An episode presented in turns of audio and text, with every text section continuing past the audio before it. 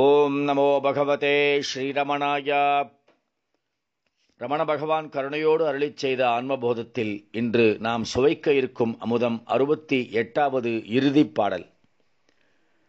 திசை, தேசம், காலம் முதலானவற்றை தேடி போகாமல் என்றும் எல்லா திசைகளிலும் நீக்கமர நிறைந்து குளிர், உஷ்ணம் போன்ற உபாதைகளை நீக்கக்கூடியதாய் எந்தவித களங்கமும் இல்லாத என்றும் ஆனந்தமே உருவான தனதாத்மஸ்வரூபமாகிய புனித தீர்த்தத்தினுள்ளே மூழ்கி தோய்ந்திருப்பவன் யாரோ அவன் பிறகு எந்த செய்கையும் இன்றியவனாய், மேலும் அவன் யாவும் அறிந்தோனாய், எங்கும் நிறைந்து பிரகாசிப்பவனாய் மரணமற்ற அமிர்தனாவான். எனவே நீ அவனை அறிந்து கொள்வாய்.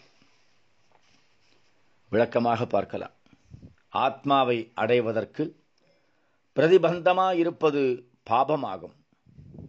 அந்த பாபங்கள் நீங்கி ஆத்ம சாட்சா்காரம் கிடைக்குமா என்பதற்கு சமாதானம் கூறப்படுகிறது. அத்துடன் இந்த ஆத்மபோதம் என்னும் நூலின் சாரத்தையெல்லாம் சங்கிரமாக சங்கிரகமாக சொல்லி இந்த கிரந்தத்தை முடிக்கிறார் பகவான். உலகின் பாவங்கள் விலகமும் புண்ணியங்களை திரட்டவும் கங்காதி புண்ணிய தீர்த்தங்களில் ஸ்நானம் செய்ய வேண்டும் என்று சாஸ்திரங்களினால் விதிக்கப்பட்டுள்ளன. அப்படி புண்ணிய தீர்த்தங்களில் ஸ்நானம் செய்யும் பொழுது அதற்குரிய புண்ணிய காலத்தில், அதாவது சூரிய சந்திர கிரகணங்கள், புஷ்கரம், அர்த்தோதயம், மகோதயம் போன்ற புண்ணிய காலங்களில் தீர்த்தமாடுவதனால் அதனுடைய பலனும் மிக விசேஷமாகும் என்று தர்மசாஸ்திரங்கள் அறுதியிட்டு கூறுகின்றன. பகவானும் இதை ஆமோதிச்சிருக்கார். நல்ல காரியங்கள்லாம் விசேஷமான இடங்களில் புண்ணிய க்ஷேத்திரங்களில் செஞ்சால் பல மடங்கு ஆகுமாமே. ஆமாம், நல்ல காரியங்கள் எப்படி பல மடங்கு ஆகுமோ அது மாதிரி பாப காரியங்களும் அந்த புண்ணிய க்ஷேத்திரங்களில் செஞ்சால் பல மடங்கு ஆகும் அப்படின்னு பகவான் சொல்லியிருக்கார். மேலும் இந்த புண்ணிய நதிகள் உத்தரவாகினியாக இருப்பது இன்னும் விசேஷம். கங்கோத்ரி, யமுனோத்ரி என்பவர்களுக்கு அதிக பிராமுக்கியம் தருவதற்கு காரணமே அவை வடக்கு நோக்கி பிரவகிப்பதே ஆகும்.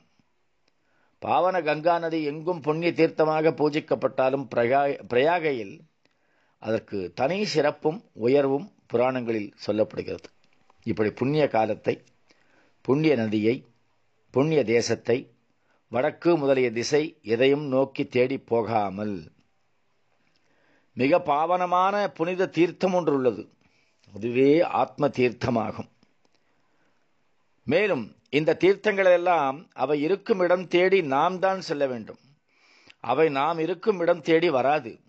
ஆனால் இந்த ஆத்ம தீர்த்தமானது ரொம்ப புண்ணியமான இந்த பவித்திரமான ஆத்ம தீர்த்தமானது அந்த சிரமத்திற்கும் இடமில்லாமல் நாம் இருக்கும் இடத்திலேயே நமக்குள்ளேயே நாமவே இருந்து நம்மால் மூழ்கி தோய்ந்திருக்கும்படியாக மிகவும் சிறப்பாக அமைந்துள்ளது. மேலும் அந்த புனித நதிகளில் புண்ணிய காலத்தில் நீராடினால் அதன் பயனாக உயர்ந்த பதவிக்கு உரிய பிரம்ம பதத்தை அடைந்து மீண்டும் பிறவா நிலை எய்திடுவோம். மற்றதெல்லாம் மறுபடியும் புண்ணியம் தீர்ந்தவுடனே பிறவியை அடைய வேண்டும். மற்ற தீர்த்தங்கள் எல்லாம் மீண்டும் பிறவா நிலை இதில் மட்டும்தான் கிடைக்கும். பிறவாது இரவாது நிலைத்த இன்பம் வேண்டுவோர் ஆத்ம தீர்த்தத்துக்குள் தோய வேண்டும். புண்ணிய தீர்த்தம் ஆடச் சென்றாலும் கங்கோத்ரி, யமுனோத்ரி போன்ற இடங்கள் பனி மிகுந்த இடங்களானால் குளிரினால் அவற்றில் இறங்கி ஸ்நானம் செய்வது சிரமமே. அதே போன்று ஹிமாலயத்தில் சில இடங்களில் வெந்நீர் ஊற்றுக்கள் உள்ளன. அவைகளிலும் இறங்கி குளிப்பதற்கு அந்த உஷ்ணம் தாங்காது. ஆனால் ஆத்ம தீர்த்தமானது குளிரோ உஷ்ணமோ தாங்க முடியாததாக இல்லாமல் இதமாகவும் ஆழ்ந்து தோய்வதற்கு இனிதாகவும் தோய தோய அதிலேயே மூழ்கி கிடக்கும்படியும் செய்துவிடும்.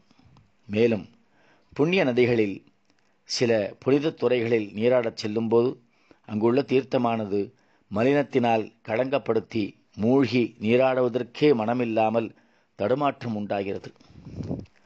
கங்கையே எவ்வளவுக்கெவ்வளவு அந்த கங்கை நதியை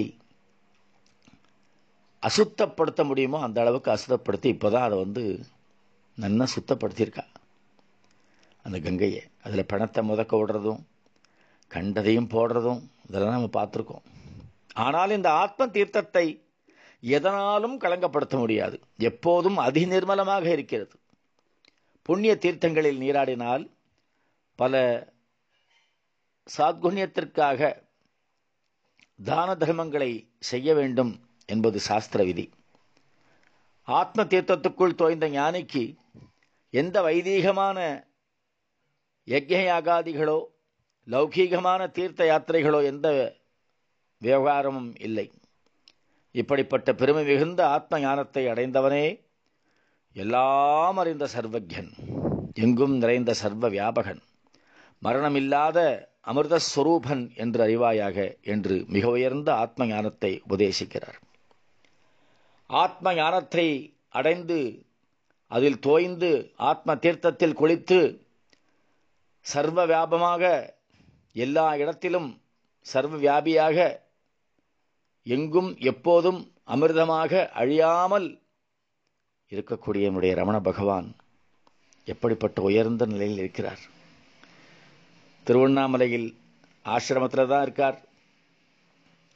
அவரை அந்த சரீரத்தில் இருக்கும்பொழுது நம்மளால் பார்க்க முடியலையே இப்படின்னு வருத்தப்படுற ரமண பக்தர்களே, ஆத்ம தீர்த்தத்தில் குளித்தவன் எப்படிப்பட்ட நிலையை அடைகிறான் என்பதை இந்த பாடல் உணர்த்துகிறது. அப்படிப்பட்ட நிலையில் இருந்து அனுகிரகித்து இன்றும் அழியாமல் நம்மோடு எப்போவுமே சதா சர்வகாலமும் அமிர்தமாக அமிர்தஸ்வரூபனாக இருந்து கொண்டிருக்கும் ரமண பகவானை பிரார்த்தனை செய்து சரணடைந்து நாம் உய்வோமாக. இந்த அறுபத்தி எட்டு பாடல்களையும் உங்களோடு பகிர்ந்து கொள்ளச் செய்த பகவானுடைய அனுகிரகத்துக்கு நான் என்ன கைமாறு செய்ய முடியும்? எத்தனையோ ரமண பக்தர்கள் இதை ஸ்லாகித்து எனக்கு உற்சாகம் அளித்தார்கள். அவர்களுக்கும் நம்முடைய பொள்ளாச்சி ரமண பாலு அவர்களுக்கும் அவருடைய தவ புதல்வன் ரமண விஸ்வா ஒவ்வொரு நாளும் எனக்கு முதல் நாளே அந்த பாடல்களை அனுப்பி அனுப்பி அனுப்பி அனுப்பி சின்ன வயசில் ஆன்மீகத்தில் ஊறுவது என்பது, அந்த ஆன்மீக அறிவு வரு வருவது என்பது, ஆன்மீக செயல்களில் ஈடுபடுவது என்பது பகவானுடைய கருணை இல்லாமல் நடக்காது. பகவானுடைய கருணை அந்த குடும்பத்திற்கும் அந்த இளைஞன் ரமண விஸ்வாவுக்கும் நிறைய இருக்குது. தொடர்ந்து நல்ல காரியங்கள் நடக்கட்டும். அடுத்ததாக நாளை முதல் ஸ்ரீ குருஸ்துதி, அதை பற்றி பகவான் அருளியது. ஜகத்குரு சங்கரர் திக்விஜயம் செய்ய தொடங்கி வடதிசைக்கு விளங்கும் அந்த வடதிசை கண் விளங்கும் மாகிஷ்மதி நகரத்து வசிக்கும் கர்மகாண்ட பிரவார்த்த காரண கரணான மண்டன பண்டிதரை வாதத்தில் ஜெயிக்க அவரது பாரியை என்னையும் ஜெயித்தாலின்றி ஜெயம் உற்றாது என்று உரைத்து அவருடன் வாதித்து தோற்று பின் காமசாஸ்திரத்தில் வாதிக்க அதற்கு அவர் ஒரு மாத கால வரையறை கூறி ஒரு மலை குகையில் சீடர் காவலில் தம் சரீரத்தை வைத்து மரித்த அமுருகராசனுடன் புகுந்து அவனுடைய அவனது மனைவியாரான நூற்றுவருடன் கலந்து காமபோகம் அனுபவித்து கொண்டிருக்கையில் குரு கூறிப்போன காலம் கடந்தமையால் கவலையுற்று சீடர் சீடரில் சிலர் பாடக வேடம் தரித்து சென்று அவ்வரசன் முன்னின்று இத்தோத்திரத்தால் ஏத்தலாயினர். அந்த தோத்திரங்களுக்கு பகவான் தமிழில் வெண்பாக்கள் எழுதியிருக்கிறார். அதை பற்றி நாளையிலிருந்து நாம் சத்சங்கம் செய்வோம். ஓம் நமோ பகவதே ஸ்ரீரமணாயா. ஓம் நமோ பகவதே ஸ்ரீரமணாயா. ரமண பகவான் அருளிச் செய்த ஆன்மபோதத்தில் இன்று நாம் சுவைக்க இருக்கும் அமுதம் அறுபத்தி ஏழாவது பாடல். இதயாகாசத்தில் தோன்றிய ஞானோதயமாகிய ஆத்மா எனும் சூரியன் அக்ஞானம் என்னும் இருட்டை அடியோடு நீக்கி உதயாஸ்தமனம் இல்லாமல் சதோதயமாய் என்றும் பிரகாசிக்கும். அது எல்லாவற்றிடமும் வியாபித்து அனைத்திற்கும் ஆதாரமாக தாங்கி நின்று யாவற்றையும் தன் ஒளியினால் பிரகாசிக்கச் செய்யும் என்று எண்ணிடுவாய். விளக்கமாக பார்க்கலாம். இந்த பாட்டில் ஆத்ம சாட்சா்கார நிலை வர்ணிக்கப்படுகிறது. ஞான உதயமானது தனது இதய விலையில் தோன்றினாலும் அது தன்மயமாக அனுபவம் ஆகும்போது சகல சராசர ஜீவராசிகளிடமும் சகல பிரகிருதி பொருள்களிடமும் அந்த பரம்பொருளே வியாபித்திருப்பதை உணர்கிறான். பகவான் சொல்லிகிட்டே இருப்பார், இது தோன்றுவது பெருசில்லை, இது நிலைக்கணும், தன்மயமாகணும். இந்த தன்மயம் ஆனால் அது நிலைச்சிடும். நமக்கெல்லாம் அப்பப்போ அந்த அனுபவம் வந்து வந்து வந்து வந்து போயின்னு இருக்கு. காரணம் இன்னாவல் கண்ணீர் வரும் அப்படின்னு இசைஞானியாருடைய அந்த பாட்டில் இருக்க மாதிரி, பகவானை பார்க்கும்போது நினைக்கும் பொழுது நமக்கு கண்ணில் தண்ணி கொட்டும், உடம்பு சிலிர்க்கும், வேகமாக மூச்சு வரும். இதெல்லாம் ஆத்மானுபவம். ஆனால் அது நிலைக்கிறதா? மறுபடியும் பகிர்முகமாக வெளியில் வந்து அந்த எண்ணம் போயிடுறது, மனசு போயிடுறது, மறுபடியும் உலகாயுத இன்பங்கள் ஈடுபடுறோம். மறுபடியும் பகவான் நினைப்பு எப்போ வரும்? பகவானை பற்றிய அந்த எண்ணம் எப்போ நமக்கு தோணும்? தெரியாது. அதாவது சகல சராசர ஜீவராசிகளிடமும் சகல பிரகிருதி பொருளிடமும் அந்த பரம்பொருளே வியாதிரி வியாபித்து இருக்கான் அப்படிங்கிறது எப்போ நம்ம உணர்றோன்னா, இது வந்து தன்மயமாகும் பொழுது தான். நினைப்பு என்பது வேறு, அனுபவம் என்பது வேறு.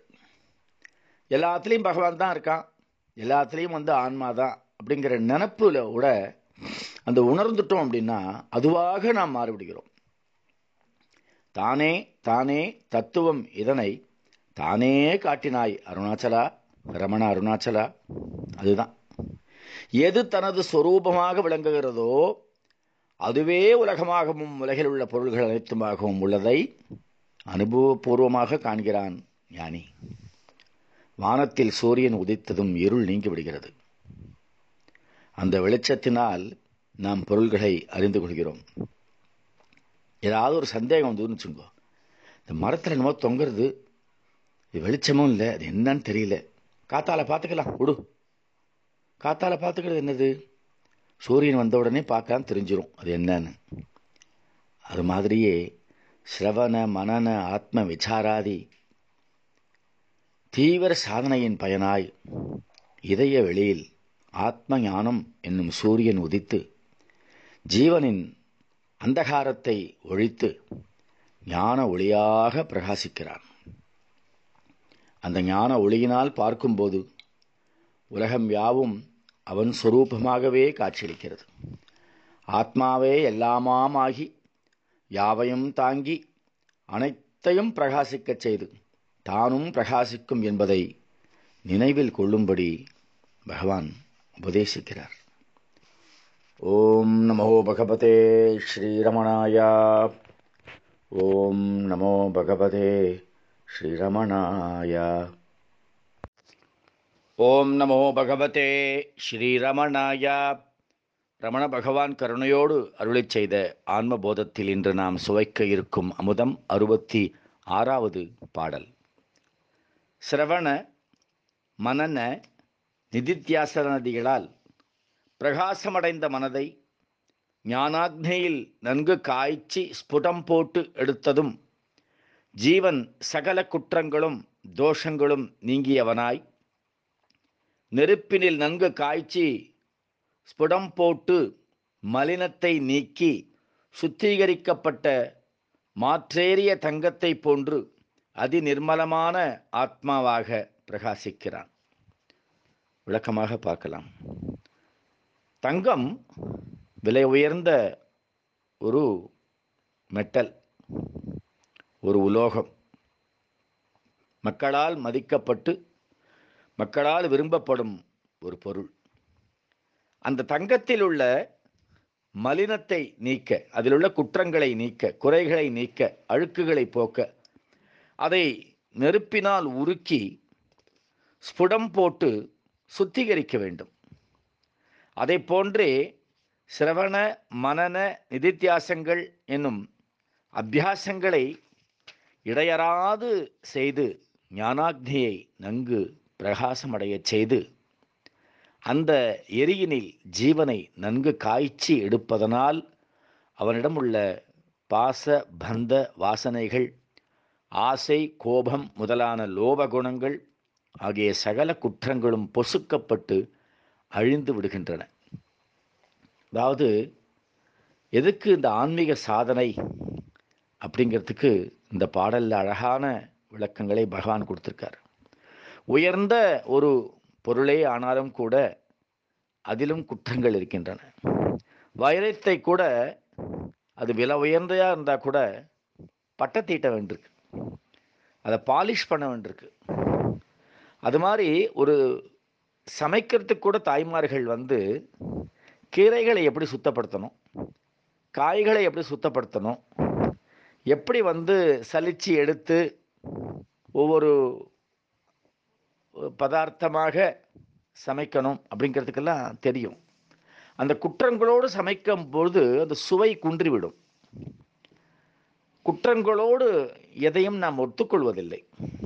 அதுபோல ஆத்மாவை மறைத்திருக்கக்கூடிய அந்த மாயையை உண்டாக்கக்கூடிய வெளிமுகமாகவே சென்று கொண்டிருக்கக்கூடிய அந்த மனதை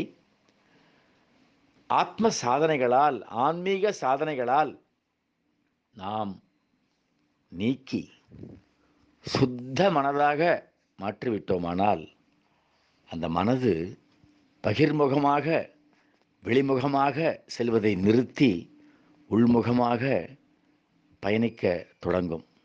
அதுக்கு தான் இந்த spiritual sadhana, sadhana the inward path அப்படின்னு பாபா சொல்லிகிட்டே இருப்பார். அது இன்வேர்டு பாத். அது அவுட்வேர்டு பாத்தில் போனோம்னா உலகத்தில் போய் சிக்கிப்போம். இன்வேர்டு பாத்தில் போனால் ஆன்மாவில் மூழ்குவோம், ஆன்மாவில் கலப்போம். தங்கத்தை சுத்தமாக்குவதற்கு செய்யப்படும் சுத்திகரிப்பெல்லாம் தங்கத்தை பிரகாசப்படுத்துவதற்காக அல்ல. அது ஏற்கனவே பிரகாசமாக தான் இருக்குது. தங்கத்தில் படிந்திருக்கும் அழுக்கை நீக்குவதற்கே. அந்த மலினங்கள் அதனிடம் கலந்துள்ளதால் தங்கத்தின் இயல்பான ஒளி பிரகாசமடையாமல் மறைந்திருக்கிறது.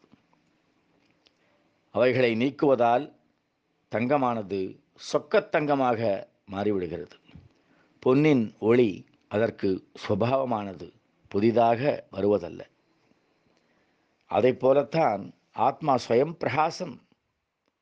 அது பூர்ண வஸ்து, நித்திய வஸ்து.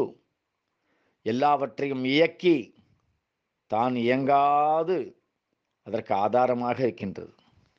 எல்லாவற்றிலும் ஆத்மா இருக்கிறது. ஆத்மா எதிலுமே கலக்காமல் தனித்திருக்கிறது. அதையெல்லாம் மறைத்திருக்கக்கூடிய அந்த மலினங்களை, மனதின் மலினங்களை நாம் நீக்கிவிட வேண்டும் என்பது இந்த பாட்டின் பொருள். அதாவது ஆன்மீக சாதனை எவ்வளவு முக்கியம் அப்படிங்கிறது இதுலேருந்து தெரிகிறது. அதை போன்றே ஜீவனுக்கு ஏற்பட்டுள்ள ஆசாபாச மோகங்களாகிய பற்றுக்கள், ஜென்ம ஜென்மங்களாக தொடர்ந்து வரும் வாசனை முதலான மலினங்கள் அனாதி காலமாக அவனிடம் படிந்துள்ளன. இவைகளினால் அவனுடைய இயல்பான ஆனந்த ஸ்வரூபம் மறை மறைக்கப்பட்டு ஜீவனாக விளங்குகிறது. எனவே ஜீவாத்ம தேகாத்ம புத்தியாக அது தோன்றிவிடுகிறது. இவன் தனது உண்மை ஸ்வரூபத்தை அறிவதற்கு சத்குருவினிடம் சென்று வேதாந்த விசாரம் செய்து அவர் அருளிய உபதேச வாக்கின்படி சிரவண மனன நிதித்தியாசனாதிகளை அபியசித்து அதன் பயனாய் தனக்குள் இருக்கும் ஞானமானது பிரகாசமடையும் பொழுது அந்த ஞானாக்னியில் ஜீவனின் மனிதங்களெல்லாம் சமூலமாக பஸ்மமாகி விடுகின்றன. அப்போது ஜீவன் மறுவில் பொன்போல் நிர்மலனாகி தானே ஆத்மஸ்வரூபமாக பிரகாசிக்கிறான். இவன் செய்த சாதனமெல்லாம் ஆன்மாவை பிரகாசிக்க செய்வதற்கு அல்ல, பிரகாசித்து கொண்டிருக்கக்கூடிய அந்த ஆன்மாவை மூடி இருக்கக்கூடிய மறைத்திருக்கக்கூடிய மன அழுக்கை நீக்குவதற்கே அன்றி ஆத்மாவை பிரகாசிக்க செய்வதற்கல்ல. சூரிய சந்திரர்களையே பிரகாசிக்க செய்யும் ஆத்மாவா இவனால் பிரகாசிக்க செய்யப்படுகிறது? அதுவே ஒரு பெரிய அறியாமை அல்லவா? எனவே எத்தனை ஜென்மங்களில் நாம் என்னெல்லாம் செய்திருந்தாலும் ஏதோ புண்ணியம் பண்ணியிருக்கோம், பகவான்கிட்ட வந்திருக்கோம். நம்மளுடைய ரமண பகவான்கிட்ட வந்ததுனால ஆத்ம விசாரம்னா என்ன, நான் யார் என்ற அந்த பிரம்மாஸ்திரத்தை எப்படி பயன்படுத்துறது அப்படிங்கிறதெல்லாம் நமக்கு பகவான் தெளிய வச்சிருக்கார். அதை நாம் ஒழுங்காக பிரயோகப்படுத்துவோம். ஆத்மாவில் கலந்து ஆனந்தமயமாவோம். ஓம் நமோ பகவதே ஸ்ரீரமணாயா. ஓம் நமோ பகவதே ஸ்ரீரமணாயா. ரமண பகவான் கருணையோடு அருளி செய்த ஆன்மபோதத்தில் இன்று நாம் சுவைக்க இருக்கும் அமுதம் அறுபத்தி ஐந்தாவது பாடல். எங்கும் தானாய் வியாபித்துள்ள சச்சிதானந்த ஸ்வரூபமான ஆத்மாவை ஞானமே கண்ணாக பெற்றவன்தான் அபரோக்ஷமாக தரிசிப்பான்.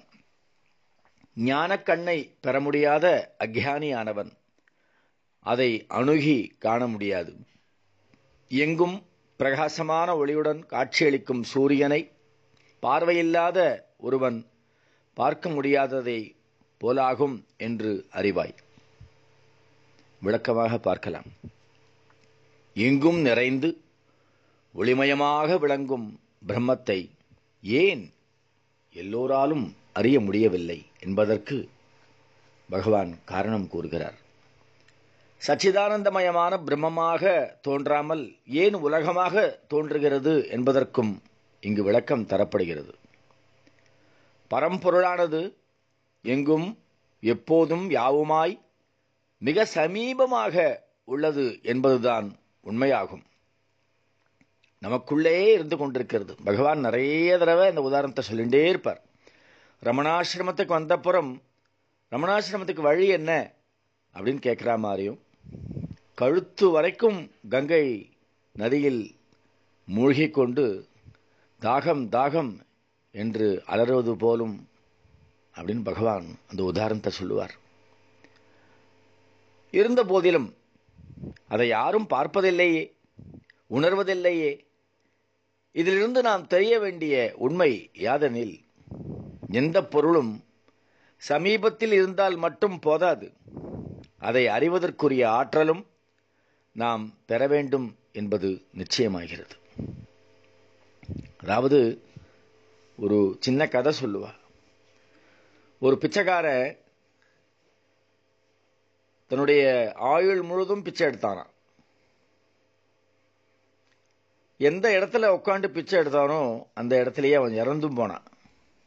அவனுடைய உடம்பை எடுத்து அப்புறப்படுத்தும் பொழுது அவனுடைய அந்த உடம்பு எங்கே இருந்ததோ அதுக்கு கீழே பார்த்தா ஒரு பெரிய தங்க சுரங்கம் இருந்ததுதான்.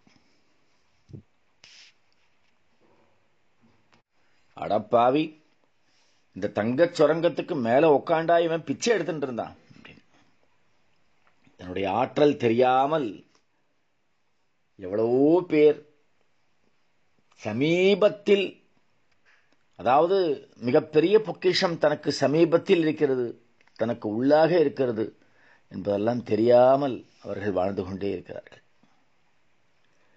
நீங்கள் வாழ்க்கையிலேயே பார்க்கலாம், திடீர்னு உயர்ந்து வர்றவங்க எல்லாரும் பார்த்தா யாராவது ஒருத்தர் உங்ககிட்ட இந்த திறமை இருக்குன்னு சொல்லி கண்டுபிடிச்சி மேலே கொண்டு வருவாங்க. அது கண்டுபிடிக்கணும், அவ்வளோதான். கண்டுபிடிக்காத வரைக்கும் அது தெரியவே தெரியாது.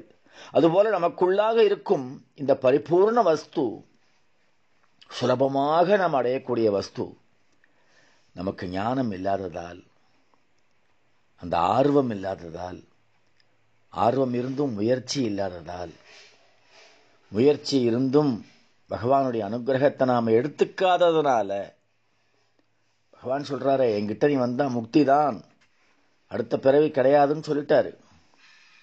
ஆனால் நாம் முயற முயற்சி செய்யவே மாட்டேங்கிறோம். பகவானுடைய அனுகிரகத்தை எடுத்துக்க மாட்டேங்கிறோம். பகவான் சொல்கிறார், அனுபவம் இந்த அனுகிரகம் வேணும் வேணும்னு கேட்காத, எடுத்துக்கோ, மலை மாதிரி இருக்குது அப்படிங்கிறார்.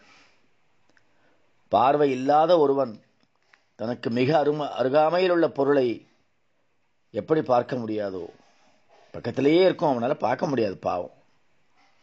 அதே போல அக்ஞானமாகிய இருளில் மூழ்கிய நாமும் ஞான சூரியனாக ஒளி வீசும் பிரம்மத்தை பார்க்க முடியவில்லை, உணர முடியவில்லை. பட்டப்பகலில் சூரியன் பிரகாசித்துக் கொண்டிருந்தாலும் குருடனுக்கு சூரியன் காணப்படுவதில்லை. அதை போன்றே அக்ஞானிக்கு பிரம்மம் தோன்றுவதே இல்லை. பொதுவாக உலகில் உள்ள பொருள்களை காண்பதற்கு கண் தேவைப்படுகிறது. ஆனால் இரவில் கண்டிருந்தாலும் பொருள்களை நாம் பார்க்க முடியவில்லை. பார்ப்பதற்கு பிரகாசமும் தேவைப்படுகிறது. அதை போலவே நமது கண் அக்ஞானமயமானது. அதை கொண்டு உலகப் பொருள்களை காணலாமே இன்றி உண்மை பொருளாகிய பிரம்மத்தை காண முடியாது. அதற்கு அக அகக்கண் திறக்க வேண்டும். பௌதீகமான பிரபஞ்சத்தை காண்பதற்கு எப்படி பௌதீகமான பிரகாசம் தேவைப்படுகிறதோ, அதுபோல உண்மையான பிரம்மத்தை காண்பதற்கு ஞானமாகிய பிரகாசம் இன்றியமையாதது. இந்த ஞானத்தை கண்ணாக கொண்டுதான் பிரம்மத்தை அறிய முடியும். ஞானக்கண் பெற்றான் தரிசிப்பான் என்பதின் பொருள் இதுவே ஆகும். நாம் எத்தனையோ ஜென்மங்களில் செய்த புண்ணியம் அந்த ஞான சூரியனாகிய பகவான் தயை கூர்ந்து நம்மளை ஆட்கொண்டு தன்னிடம் ஈர்த்து ஈர்த்து என்னை ஆட்கொண்ட எந்தை பிரானே என்ற வார்த்தைக்கு ஏற்றார் போலவும், தாயினும் சால பறிந்து என்று சொல்வது போலவும், தாயினும் சால பறிந்து நம்மளை ஈர்த்து அனுகிரகித்து ஞான கண்ணை திறந்து விட்டிருக்கிறார். ஞானக்கண் திறந்தும் பார்க்காமல் இருப்பது நம் குற்றமல்லவா? உள்ளே இருக்கும் அந்த ஆத்மாவை, சுயம் பிரகாச பூர்ண வஸ்துவை உணர்வோம், முக்தி பெறுவோம். ஓம் நமோ பகவதே ஸ்ரீரமணாயா. ஓம் நமோ பகவதே ஸ்ரீரமணாயா. ரமண பகவான் கருணையோடு அருளி செய்த ஆத்மபோதத்தில் இன்று நாம் சுவைக்க இருக்கும் அமுதம் அறுபத்தி நான்காவது பாடல். எந்தெந்த பொருள்கள் பார்க்கும்படியாகவும் கேட்கும்படியாகவும் இருக்கின்றனவோ அதெல்லாம் பிரம்மத்திற்கு அந்நியமாகாது. தத்துவ ஞானத்தினால் பார்க்கும்போது அவை யாவுமே சச்சிதானந்த ஸ்வரூபமாகும். அதுவே இரண்டற்ற பரம்பொருளாகவும் பிரகாசிப்பது தெரியும். விளக்கமாக பார்க்கலாம்.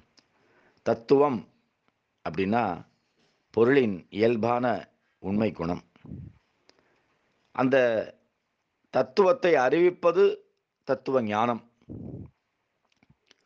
இந்த உலகத்தோட உண்மை நிலையை அறியக்கூடிய ஞானத்தை நாம் தெரிஞ்சுட்டோம்னா, அறிந்து கொண்டோம்னா, எது எது காணப்படுகிறதோ கேட்கப்படுகிறதோ அவை யாவும் பிரம்மம் அப்படின்னும், அதற்கு அந்நியமாக எதுவுமே இல்லை அப்படிங்கிறதும் நமக்கு தெரிய வரும். அந்த அறிவை நாம் பெறுவதில்லை, அந்த ஞானத்தை நாம் அறிவதில்லை. அதான் ரோதனை.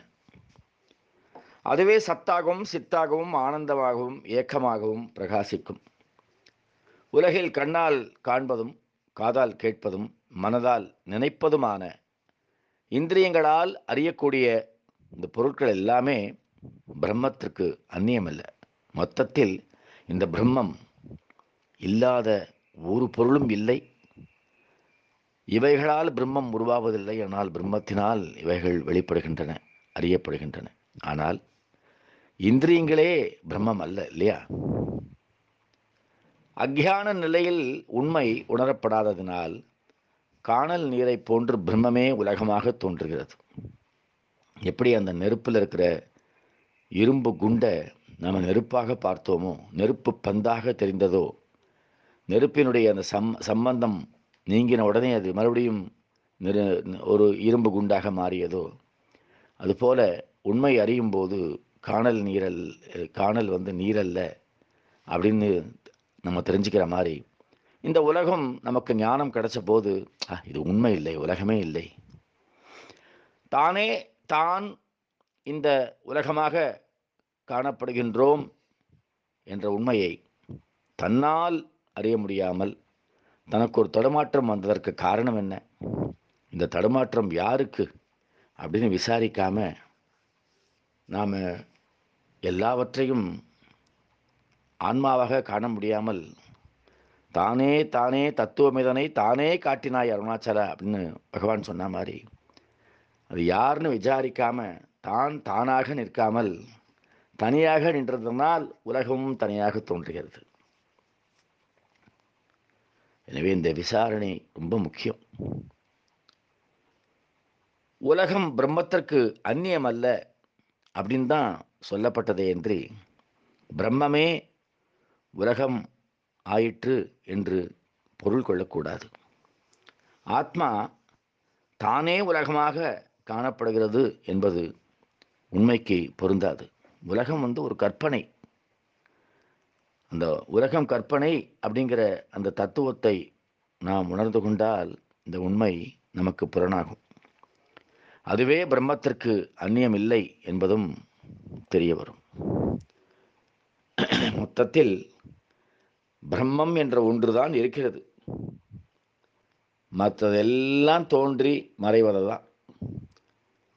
தோன்றாமல் மறையாமல் சாஸ்வதமாக சத்தியமாக நித்தியமாக பூர்ணமாக தன்னுளிர் பிரகாசமாக விளங்குவது இந்த பிரம்மமே, ஆத்மாவே. அந்த ஆத்மாவே நாம் என்ற அனுபவத்தில் எப்பொழுது வருகிறதோ அந்த ஞானம் இந்த உலகத்தை மறைத்துவிடும். உலகம் மறைந்தால் அதில் உள்ள தோற்றங்கள், அதில் உள்ள சொந்தம் பந்தம் இன்பம் துன்பம் இப்படி எல்லாம் மறைஞ்சிரும். கடலில் விழுந்த பிறகு எந்த துளி மழை துளி அப்படின்னு கேட்குற மாதிரி, ஆத்மாவில் கலந்த பிறகு எது உலகம், எது நான், எது நீ இல்லையா, அது எதுவுமே பேதமே இல்லாமல் ஆனந்தத்தில் மூழ்கி விடுவோம். ஓம் நமோ பகவதே ஸ்ரீரமணாயா. ஓம் நமோ பகவதே ஸ்ரீரமணாயா. ரமண பகவான் கருணையோடு அருளி செய்த ஆன்மபோதத்தில் இன்று நாம் சுவைக்க இருக்கும் அமுதம் அறுபத்தி மூன்றாவது பாடல். உலகத்தை காட்டிலும் பிரம்மமானது விலட்சணமாகும். அந்த பிரம்மத்திற்கு வேறாக ஒரு அனுப்பிரமாணமான பொருளும் இல்லை. அப்படி பிரம்மத்திற்கு அந்நியமாக ஏதாவது தோன்றுமானால் அது காணல் நீரை போல் முற்றிலும் பொய்யாகும் என்று அறிந்திடுவாய். விளக்கமாக பார்க்கலாம். எங்கும் எப்போதும் எல்லாமாக பிரம்மம் இருக்குமானால் அதை அறிவதற்கு ஏன் இவ்வளவு சிரமமும் கஷ்டமும்? உண்மையில் ரமண பக்தர்களாகிய நமக்கு கூட இந்த சந்தேகம் அவ்வப்போ வந்துருக்கு, இல்லை எப்போவுமே இருக்குது. அந்த உலகப் பொருள்களை கொண்டே பிரம்மத்தை அறியலாமே இல்லையா? சரியான கேள்விதான் அது. இருந்தாலும் இந்த கேள்விக்கு ஒரு சமாதானம் சொல்லப்படுகிறது. காணக்கூடிய இந்த உலகம் பிரம்மத்திற்கு அந்நியமாக தோன்றினாலும் உண்மையில் பிரம்மத்திற்கு வேறாக இல்லை. அப்படி இருப்பதை போல் ஏதாவது தோன்றுமே ஆனால் அது காணல் நீரை போல் பொய்த்தோற்றமாகும். எல்லா இடங்களிலும் பிரம்மம் வியாபித்திருப்பது உண்மையே, ஆனால் உலகமே பிரம்மம் அல்ல. உலகின் உள் வெளி வியாபித்து அதற்கும் விலட்சணமாயிருப்பதே பிரம்மம். உலகம் நிலையில்லாதது, பிரம்மமோ நிலையானது. உலகம் அழிவற்ற ஜடம், பிரம்மம் அறிவுமயமானது. உலகம் துயரமே உருவானது, பிரம்மமோ ஆனந்தமே வடிவானது. அதனால் உலகம் பிரம்மம் அல்ல. உலகை அறிவதன் மூலம் பிரம்மத்தை அறிய முடியாது. பிரம்மத்தை விட உலகம் வேறாக இல்லை என்றால் பிரம்மத்திற்கு அந்நியமான பொருள் எதுவுமே இல்லை என்பதாகும். இங்கே சில பேருக்கு சில சந்தேகம் வரலாம். நம்ம வந்து உலகம் வந்து பிரம்மத்தை தவிர வேறு எதுவுமே இல்லை, எப்படி ஒரு இரும்பு துண்டம் இரும்பு குண்டு நெருப்பிலே சம்பந்தப்படும் பொழுது பழுக்க சூடாகி நெருப்பின் வடிவு பெற்று நெரு நெருப்பின் குணத்தையும் பெறுகிறதோ அதுபோல தானே இந்த உலகம் வந்து பிரம்மமயம் அப்படின்னு சொல்லும்போது உலகம் வேறு பிரம்மம் வேறு எப்படி சொல்ல முடியும் அப்படின்னு சொன்னால், சம்பந்த ஆத்மாவை சம்பந்தப்படுத்தி பார்க்கும் பொழுது அது பிரம்மமாக மாறுகிறது. நாம் அப்படி பார்க்குறோமா? நம்ம மாயையை சம்மந்தப்படுத்தி இல்லை பார்த்துட்டு இருக்கோம். இவன் பிடிச்சவன், இவன் பிடிக்காதவன், இது சொத்து, இது சுகம், இது ஆண் பெண் அலி, இப்படி பேதங்களோடு இந்த உலகத்திலே நாம் இருக்கிற வரைக்கும் உலகம் வேறு தானே, அது ஆத்மாவில் இல்லையே. ஆனால் சொல்கிறது சொல்லிக்கிறோம், ஆத்மஸ்வரூபமாக்கும் இல்லையா. பகவான் சொல்லுவார் இல்லையா, ரமணார்ப்பணம் அப்படின்னு அர்ப்பணம் வரும். வாயால் சொல்கிறதுல ஒரு பிரயோஜனமும் இல்லை, அது அந்த அந்த அர்த்தத்தை கொடுக்காது. வெறும் சொல்லிக்கலாம் அவ்வளோதான் இல்லையா. இந்த உபச்சாரமாக சில பேர் சொல்லுவார் இல்லையா, காஃபி சாப்பிட்றல ஆ அப்படின்னு கேட்டாக்க இல்லை வேண்டான்னு சொல்லணுன்றது அது அந்த அது கேள்வியிலே பொதுந்திருக்கும். காஃபி சாப்பிட்றேடா இல்லை இல்லை வேண்டாம் ஆ சரி தான் கேட்டேன். அது மாதிரி இருக்குது எல்லாமே. எல்லாம் ரமணார்ப்பணம் அப்படின்னு சொல்கிறது இல்லை, எனக்கு அதெல்லாம் எதுவுமே பாதிக்கிறது இல்லை, நான் ஆத்மஸ்வரூபமாக இருக்கேன்னு சொல்கிறதெல்லாம் எக்ஸ்பீரியன்ஸில் வரணும். அது இல்லைன்னா அந்த உலகம் உலகமாக இருக்கும், ஆத்மா ஆத்மாவாக இருக்கும். ஆத்மாவை சம்பந்தப்படுத்தும் பொழுது அந்த உலகம் ஆத்மமயமாக ஆகிறது. அதுதான் இங்கே பிரம்மத்திற்கு அந்நியமான பொருள் எதுவும் இல்லை. ஆனால் நாம் அந்நியமான பொருள் இல்லை பிரம்மத்திற்குன்னு உணர்வதை எக்ஸ்பீரியன்ஸ் பண்ணுறதில்லை, சொல்லிக்கிறோம் அவ்வளோதான். அதனால தான் இவ்வளவு குழப்பம். பிரம்மம் நமக்கு காணப்படுவதில்லை, ஏன்னா கண்களால் பார்க்க முடியாது, அது சூக்ஷம் அதிசூக்ஷமம். ஆனால் உலகம் காணப்படுகிறது. உலகை இல்லை என்று கூறுவது எப்படி? பகவான்கிட்ட கேட்பா இல்லையா, நீங்கள் என்ன இதெல்லாம் பொய்ன்னு சொல்கிறீங்களே, கைலாசம் இருக்கா, வைகுண்டம் இருக்கா, இந்திரலோகம் இருக்கா, எல்லாம் இருக்குது. சொர்க்கம் இருக்குது, நரகம் இருக்குது. நரகத்தில் நிறைய பேர் கஷ்டப்பட்டுருக்கா, சொர்க்கத்தில் நிறைய பேர் சுகமாக இருக்கா.